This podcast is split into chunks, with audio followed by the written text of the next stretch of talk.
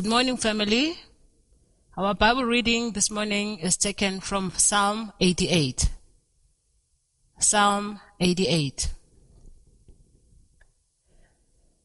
O Lord, God of my salvation, I cry out day and night before you. Let my prayer come before you. Incline your ear to my cry. For my soul is full of troubles, and my life draws near to Sheol. I am counted among those who go down to the pit. I am a man who has no strength, like one set loose among the dead, like the slain that lie in the grave, like those whom you remember no more, for they are cut off from your hand. We have put me in the depths of the pit, in the regions dark and deep. Your wrath lies heavy upon me, and you overwhelm me with all your waves. You have caused my companions to shun me. You have made me a horror to them. I am shut in so that I cannot escape. My eye grows dim through sorrow. Every day I call upon you, O Lord. I spread out my hands to you. Do you work wonders for the dead? Do the departed rise up to praise you? Is your steadfast love declared in the grave, or your faithfulness in Abaddon? Are your wonders known in the darkness, or your righteousness in the land of forgetfulness? But I, O Lord, cry to you. In the morning my prayer comes before you. O Lord, why do you cast my soul away? Why do you hide your face from me? Afflicted and close to death from my youth up, I suffer your terrors. I am helpless. Your wrath has swept over me. You, your dreadful assaults destroy me.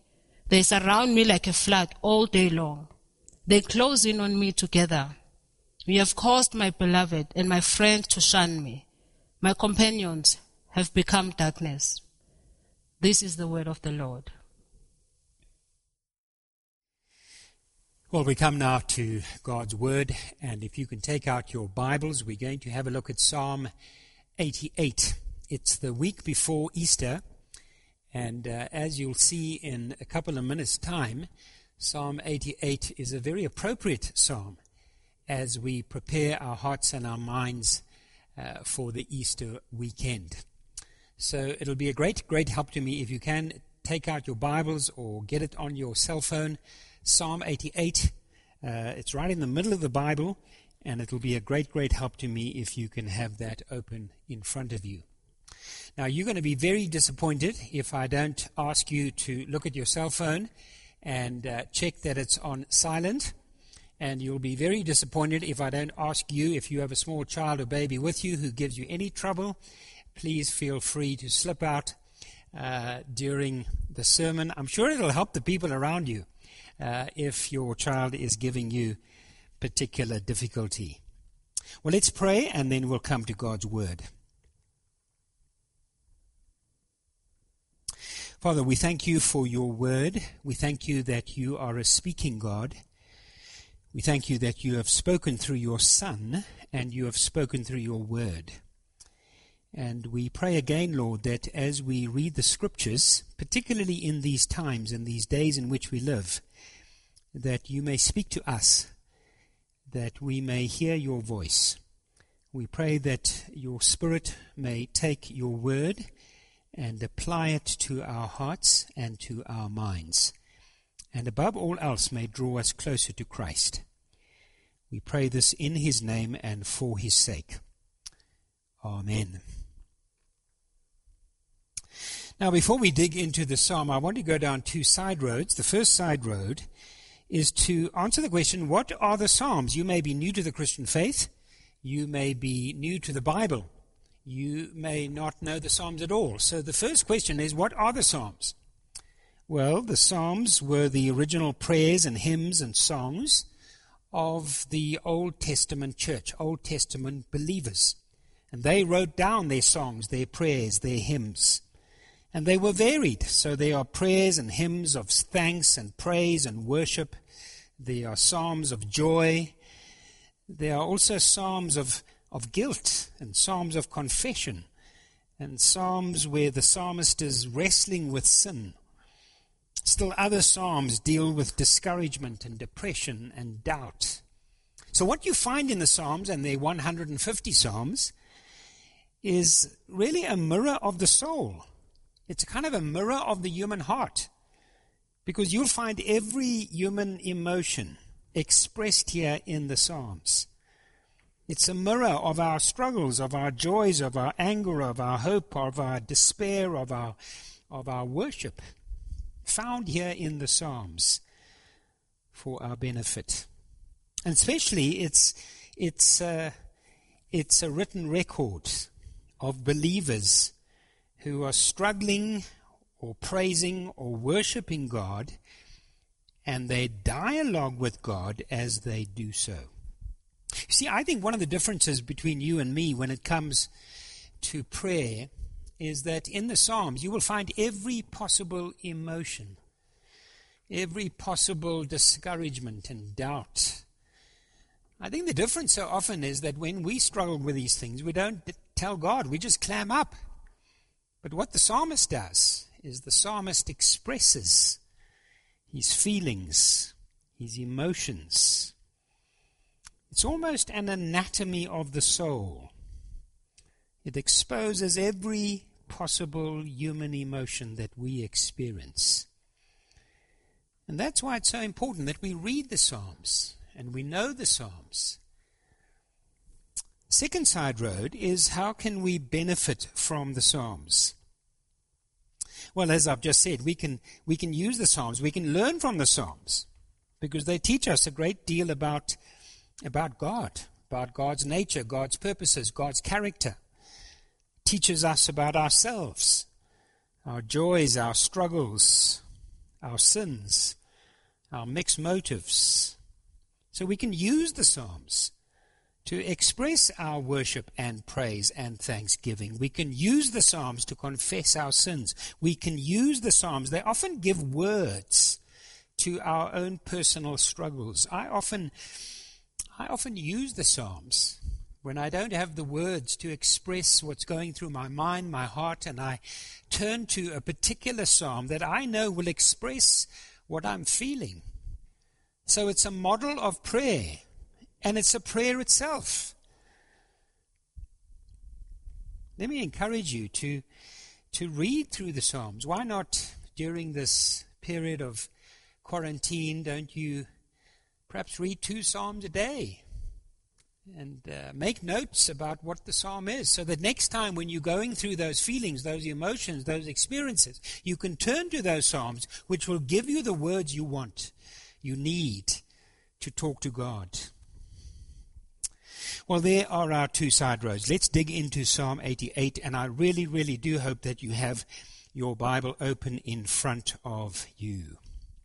Psalm 88, which was read to us just a moment ago, is without doubt the darkest of all the Psalms. It's probably the darkest passage in the whole of the Bible. So, what are we to make of it? The words are bleak, they're grim, they're without hope. There's no relief, there's no, there's no resolution at the, at the end. There's no, there's no hint of joy or hope. You know, many of the other Psalms start in despair, but then end in hope. There's, there's light at the end of the tunnel, but not with Psalm 88. One author, speaking of Psalm 88, said the words of Psalm 88 are so dark, so desperate, and so lacking in any perceivable hope that it almost takes your breath away.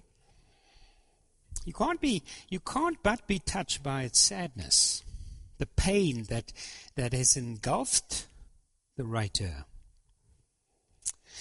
So you look at the psalm and you say to yourself, why would anyone write this psalm? In fact, it was a song Notice there in the title, it's a song, a psalm of the sons of Korah to the choir master. I mean, why would anyone want to sing this song? Certainly wouldn't make the top 10 or the top 100. Question, why did, why did God allow this psalm to be, to be written?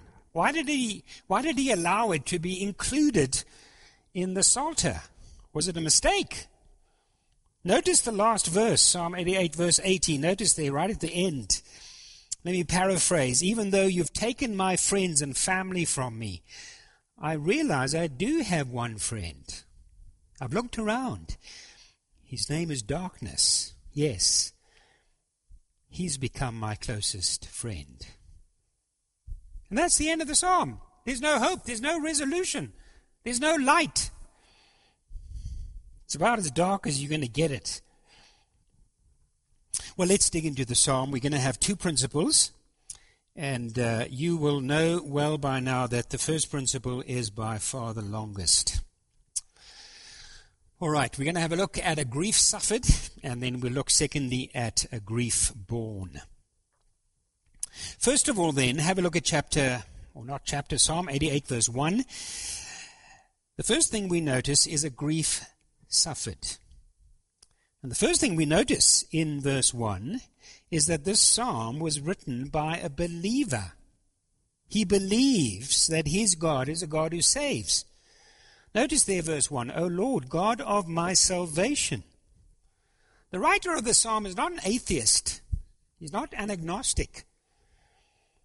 He's not a man struggling with doubt. He's not struggling. He's not backsliding. There are other psalms like that, but not Psalm 88.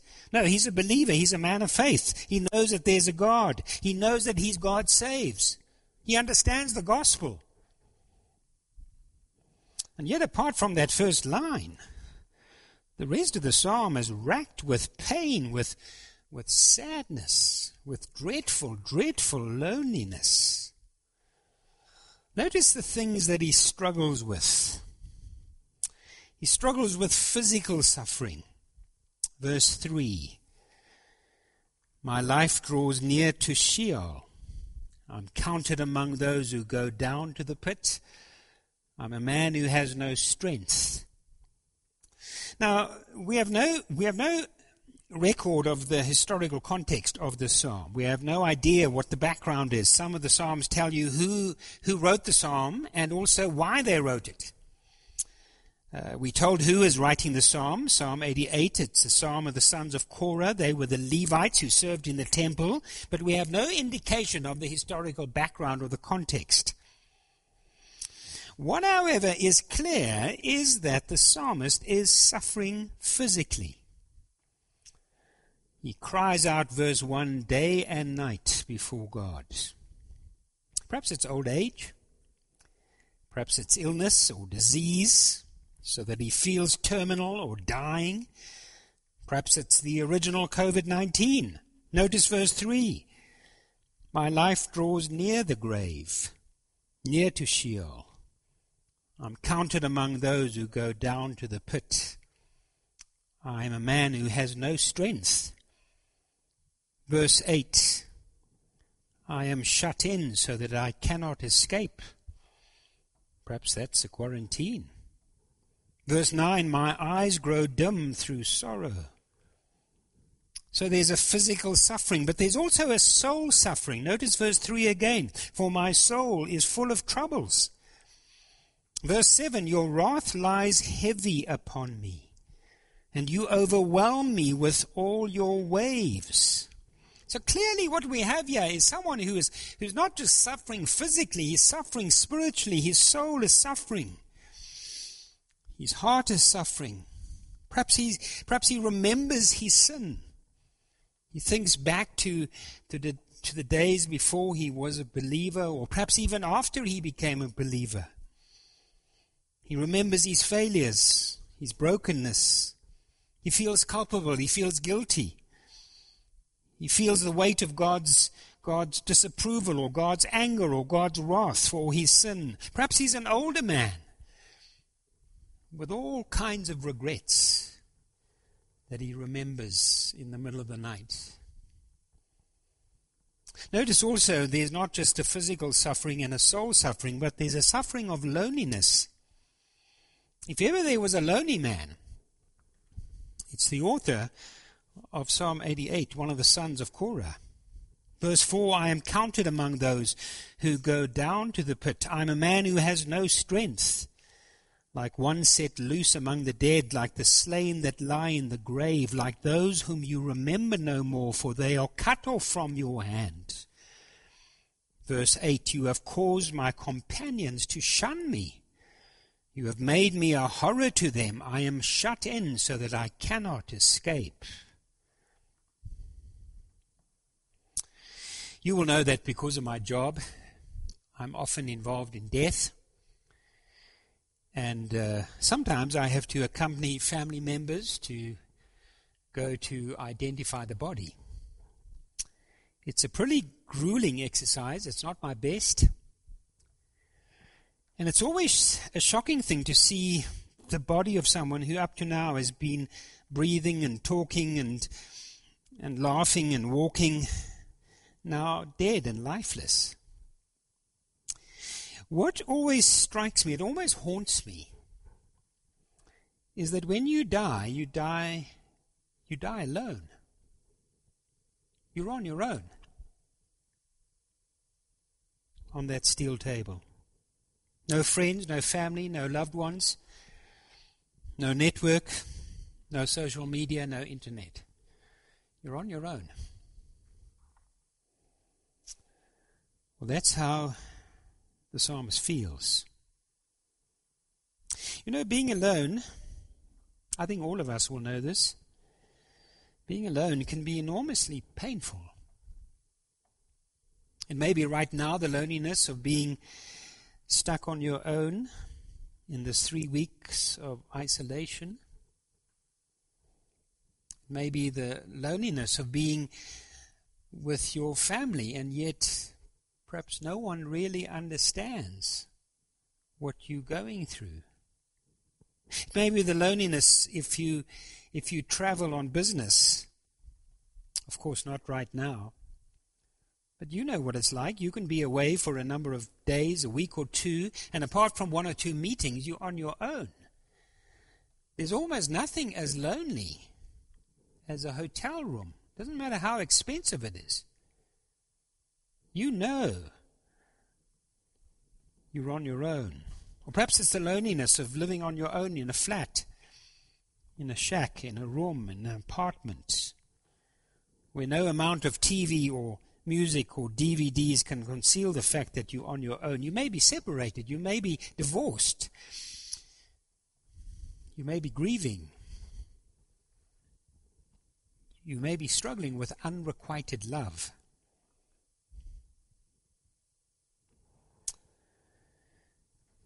Well, I think the psalmist has been around. I think the psalmist knows where you are.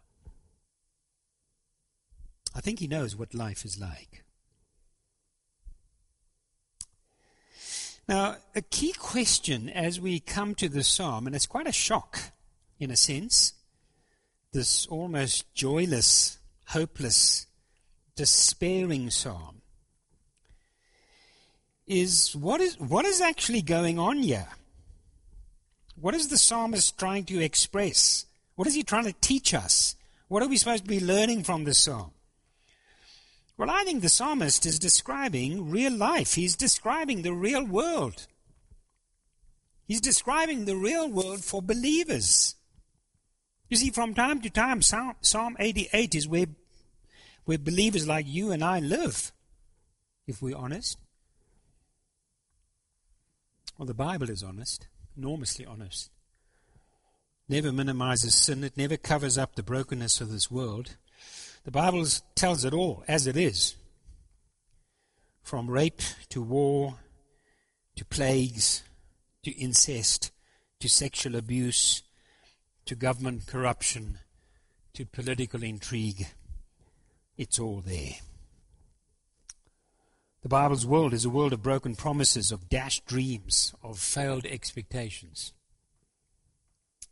It's a world where bad people prosper and good people suffer.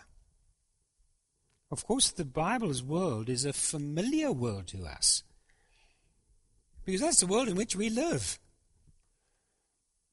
So the question which, which I'm asking, what on earth is going on here, is that Psalm 88 is really fleshing out Genesis 3, the fall.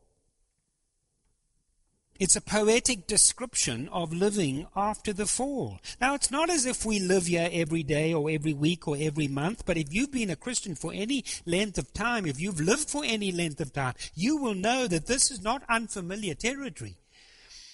From time to time, this is where we live. It's fleshing out what it means to live after the fall and before heaven. Remember Genesis 3? God created our foreparents, Adam and Eve, to know Him and love Him and have a relationship with Him. And yet they turned against their Creator. They turned against God. They rebelled against Him. They said, I don't need you. I don't want you. Get out of my life. That was what was happening in Genesis 3. It was a rejection of God and His authority and His worldview. In fact, what they were saying is, we'll make our own worldview. We'll make our own rules. We, we'll be our own gods. That's what's happening. And the consequence is the fall. Brokenness comes into our world. Our relationship with God is broken. That's why even this morning you may feel a sense of emptiness because you're not right with God. That's why you feel a sense of emptiness. Where did that come from? That came from the fall. Our relationship with God was broken. Our relationship with one another was broken. Our relationship with creation was broken. And that's why we live in a broken world with floods and tsunamis and tornadoes and viruses. You see, it was monstrous, absolutely monstrous, that the creature rejected the Creator. He gave us talents, He gave us gifts, He gave us our bodies, He gave us blessings, He gave us life, He gave us breath itself. And yet we say to Him, Get lost. I'm busy. I don't need you. That's why, my dear friends, we live in a broken world, a distorted world. The creature rejected the Creator. So, if you really understand Genesis 3, you are not surprised when things go wrong in the world. And right now, we see that all around us. And we are not surprised. Because right in the beginning, the creature rebelled against the Creator and brought brokenness into every, every, every area of life.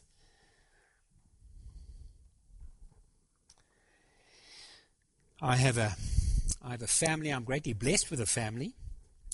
I have a home. I have a motor car. I'm the rector of Christchurch Midrand. We have a school. I'm a bishop. Do you know what I spend 80, 90% of my time doing? Solving problems much like you. So the car breaks down, then the geyser bursts, then my wife and I mis- misunderstand each other, then the sound equipment at the church needs fixing, then the IT is down, then the systems are broken, then relationships break down, conflict amongst the staff need attention, again the IT is down. I think there must be a verse in the Bible that, that says there's no IT in heaven because heaven's perfect. So Genesis 3 helps us to make sense of life. Helps us to make sense of this world. And Psalm 88 is fleshing out Genesis 3. It's fleshing out the fall. Here's the consequences of the creature rebelling against the Creator. Let me tell you, there are two things that no other religion or spirituality or faith will teach you. The first is grace, and we'll get to that at the end. The second is original sin. In fact, the world, our secular Western world, hates the concept of original sin. But you will never understand the world if you don't understand the fall. You will never understand yourself if you don't understand the fall. You will never understand other people unless you understand Genesis 3. You will never understand the gospel if you don't understand Genesis 3. Paul Tripp, he's a great, great author. Any book he writes, buy it. He's quite brilliant. Let me quote from Paul Tripp. He says, I quote, We live in a world that has been bent and twisted by a force so fundamental, so powerful, that it literally impacts every human thought, every human intention, every situation, every experience of society, and every moment of history. This force is the inescapable pathology of the created universe. It is sin. One word, three letters, and yet a concept without which it is impossible to ever understand the universe. End of quote. Isn't that brilliant? You'll never understand the world. You'll never understand other people. You'll never understand your spouse. You'll never understand your parents, your children. You'll never understand yourself. Unless you understand original sin, unless you understand the fall, you'll always be puzzled, confused. So Psalm 88 is really just the experience of a genuine believer living and struggling in a broken world. It's not always like this, thankfully. But if you've been a Christian for some time and if you're old enough, you will know sometimes it is like this. And perhaps that's how you feel this morning. Well, I think you're in good company. Paul tells us the same thing, Romans chapter 8. Just turn to Romans 8. If you've got your Bible there, check in the index. If you don't normally look at the Bible or read the Bible, Romans chapter 8, it's a letter written by the Apostle Paul, and he's saying the same thing, but in slightly different words. Romans chapter 8, let me read to you from verse 22. Paul writes to the church in Rome, and he says, For we know that the whole creation has been groaning together in the pains of childbirth until now. And not only the creation, but we ourselves, who have the first fruits of the Spirit, groan inwardly as we wait eagerly for adoption as sons, the redemption of our bodies. I mean, that's just a New Testament fleshing out of Psalm 88. That's just a New Testament fleshing out of Genesis 3. We live in a broken world. Creation itself is groaning, and we are groaning even as Christians who have the Spirit within us, waiting for the redemption of our bodies.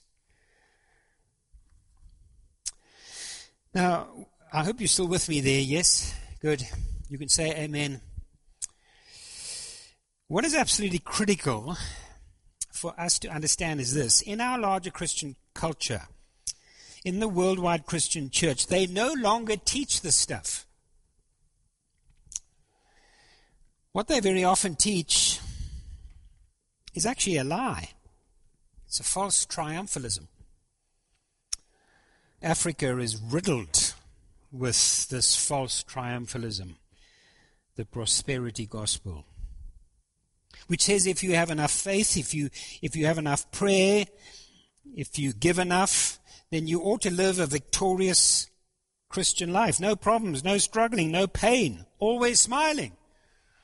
In fact, if you're not smiling, if you're suffering, if you have pain, it's because you don't have enough faith or you haven't given enough seed money. It's a lie. The author of Psalm 88, the sons of Korah, would say, My goodness me, where did you get that? Are you smoking something? Listen to Joel Osteen, well known author, pastor of the biggest megachurch in America in Texas. He says this, I quote, I quote from one of his books. He says, We have a right to total victory. I want you to get that. Not partial victory to where we have a good family, we have good health, but we constantly struggle with our finances. That's not total victory. God created you to be totally free, to have peace in your mind, to walk in divine health, to have good relationships, to have plenty to pay your bills. God created us as victors and not victims. Know who you are, the seed of Abraham. You have rights and privileges. One of those privileges is total victory, end of quote. And the sons of Korah say, What? It's a lie. It's not true. I'm sure he, well, he did say this before the coronavirus. I wonder what he's saying now. Because in that quote that I've just given you, there's no understanding of the fall. There's no understanding of the doctrine of sin, which of course means that if you don't have a, have a proper doctrine of sin, you won't have a proper doctrine of the atonement, of the substitutionary death of Christ. You're going to get it wrong. So, according to the Gospel of Joel Osteen or T.B. Joshua or Kenneth Copeland, they tell us that Christ had come, Christ has died to give us good health, to give us wealth, to give us success, to motivate us, a good self image. My dear friends, that is absolute nonsense. That is a lie. God may well bless you with good health. God may well bless you with resources. God may well bless you in many different ways, but that is not why Christ came, and that is certainly not why Christ died. No, He came to rescue us from sin, our sin, original sin. He came to rescue us from the wrath of God. He came to rescue us from the brokenness of this world. You see, I don't, I don't for one moment think that Kenneth Hagin or T.B. Joshua would have the sons of Korah on their TV show. Do you think they would? I mean, we don't, we don't need this negative stuff. We don't need this melancholy, depressing stuff. We need something positive, motivational, upbeat. I mean, if we have the sons of Korah, we're going to drop in the ratings. And what will happen to our, to our donations? No, no, no. Tell the sons of Korah to find another channel. Seems to me that there wouldn't be much place for Genesis 3 or Psalm 88 on TBN, which makes you wonder. So, what's the big picture? God created this world. There was no sin, no suffering, no disease, no death, no pain. Genesis 3 the creature rejects the creator, he rebels against his creator. And brokenness enters into every part of the world. The rest of the Bible is really the second half of the Bible. God's rescue attempt to save us and rescue us from ourselves. That's the story of the rest of the Bible redemption. How God sent His Son to redeem us from our brokenness. Remember Romans 8:23. Salvation comes in two parts. When you put your faith and trust in Christ now, you are adopted into his family. You are regenerated. You are justified. You are saved. But you are still living with a broken body and other broken bodies in a broken world. You are still groaning in the pains of childbirth with the whole of creation. The second part of salvation is not when you are in this world, but when you are in heaven. And only then will we have perfect health and perfect happiness and perfect joy. Because there will no longer be the curse, and we will be with Jesus. Not by faith, but face to face. So while we wait for the second part of salvation, as saved people, regenerated people, redeemed people, we still live in this broken world with broken bodies. We still live in Psalm 88. Psalm 88, one could almost say, is the normal Christian life. It's not always like that, but it is normal to Christians. It's the experience of godly Christians awaiting heaven or the return of Christ. So that's the first point, by far the longest, a grief suffered. Let's quickly have a look at a grief born. Important to remember that the Old Testament is not only a record, God's record, God's inspired record of his dealings with his people, with the nation of Israel, but it's also a pointer to the coming Messiah, to the coming Savior, who will ultimately, finally rescue his people so, a key question we must ask of any passage in the Bible or passage in the Old Testament is what does it teach us about Jesus? So, we need to ask that question about Psalm 88. What does it teach us about Christ? You see, to understand the Bible, you need to ask the right questions. Remember, after the resurrection of Christ, and we'll be dealing with that obviously next week on Easter Sunday, but after the resurrection of Christ, Jesus was with his disciples in the upper room. You remember there? They were, they were in the upper room. They were, they were, they were, they were scared. They were terrified. They were fearful, cowering in the upper room. And then Jesus just appears. He just walked through a wall. Don't try that at home or school or anywhere else, by the way. And you remember he opened up the scriptures to the disciples, and beginning with Moses and all the prophets, meaning the Old Testament, he explained to them what was said in all the scriptures concerning himself. Extraordinary statement. He explained to them what was said in all the scriptures concerning himself. So he walks through the Old Testament and he says, There's a picture of me. There's a picture of me. When you read about the Passover lamb in Exodus 12, it's a picture of Jesus. When you read about the sacrifices in the Old Testament, that's a picture of Jesus. When you read about Genesis 22, where, where Abraham is just about to strike Isaac on the mountain, it's a picture of Jesus. When you read about the priest and the high priest, that's a picture of Jesus. When you read about the temple, about the tabernacle, that's a picture of Jesus. So the question is, what does Psalm 88 teach us about Jesus? And some of you are looking a little bit puzzled because there's no word there's, there's no word of Jesus here in this psalm. Where on earth is Martin going to find Jesus? And yet, as soon as you ask that question, it's almost obvious. You see, Psalm 88, I would think, were the cries and prayers of Jesus before the cross and on the cross.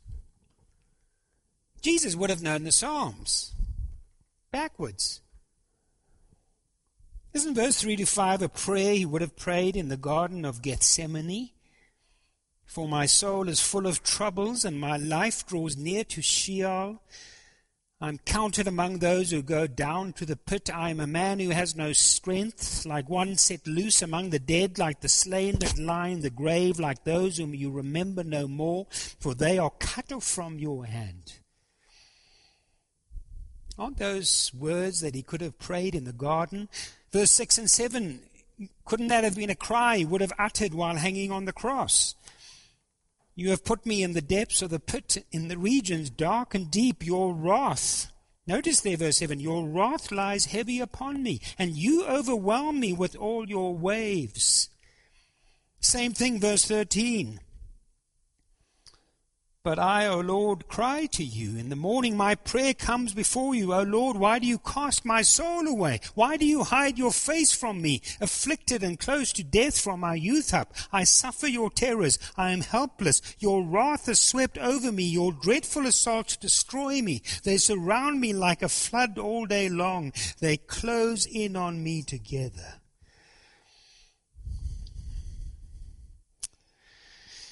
Is that not an Old Testament version of the words of Jesus on the cross when he cried out, My God, my God, why have you forsaken me? When God poured his wrath upon Christ, which he didn't deserve, the perfect Son of God, who had no sin, he was punished in my place, in your place. Remember whose cross he occupied. Someone else was meant to be on that cross. Someone else was meant to die that death. Someone else was meant to die the agonizing and take that last breath. His name was Barabbas. You see, when Jesus died on the cross, he died for the sins of people like you and me. He died in our place. He died on our behalf. He quenched the wrath of God and cried out, My God, my God, why have you forsaken me? What that means, my dear brother and sister, is that you are Barabbas. I am Barabbas. The Gospels tell us that the 120, the 12, even Peter deserted him at Calvary. Everyone. Isn't that what we what was prophesied here, verse eight? You have caused my companions to shun me. You have made me a horror to them. Isn't that what we read in verse 18? You have caused my beloved and my friend to shun me.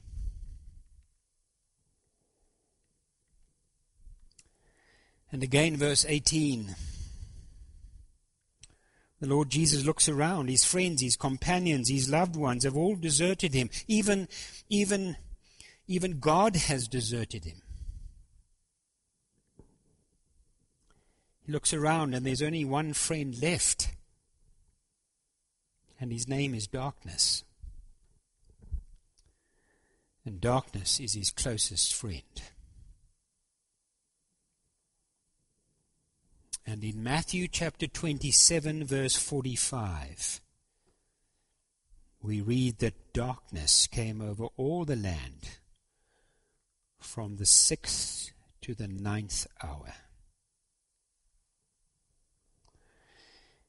It's quite stunning, isn't it? Psalm 88 is really about the cross.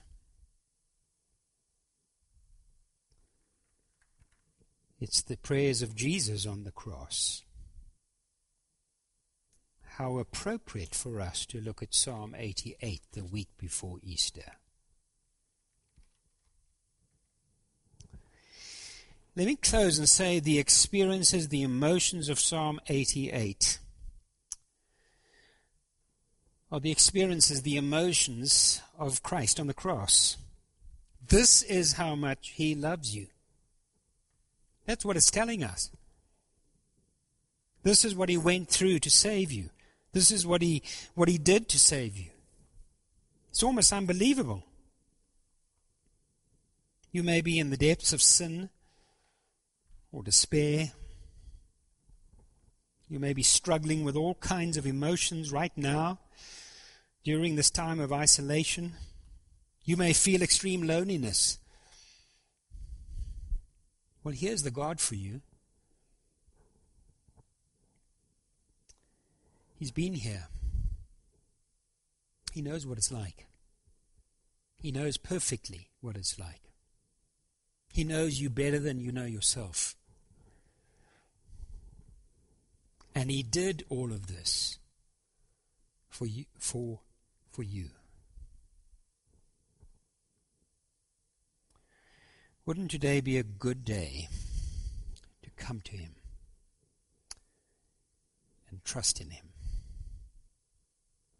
Let's pray.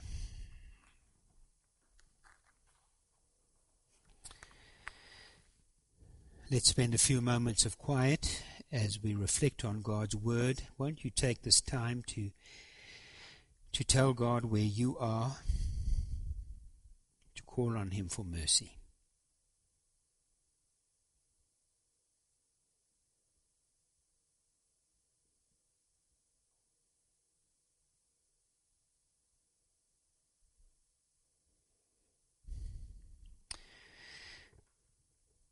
Father, we thank you so much for your word. We thank you for the honesty of your word. We thank you for the way the word feeds us and washes us and comforts us and heals us. But Lord, we also thank you for, for the cross. Lord, it's beyond belief what you went through for people like us. There may be someone here this morning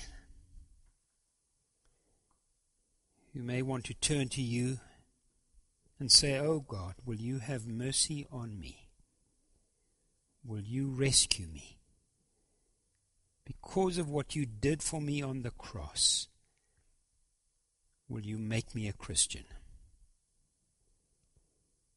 And Father, we thank you that when we call upon you in our brokenness, with all our questions and doubts, but when we call on you for mercy, that you hear and you answer.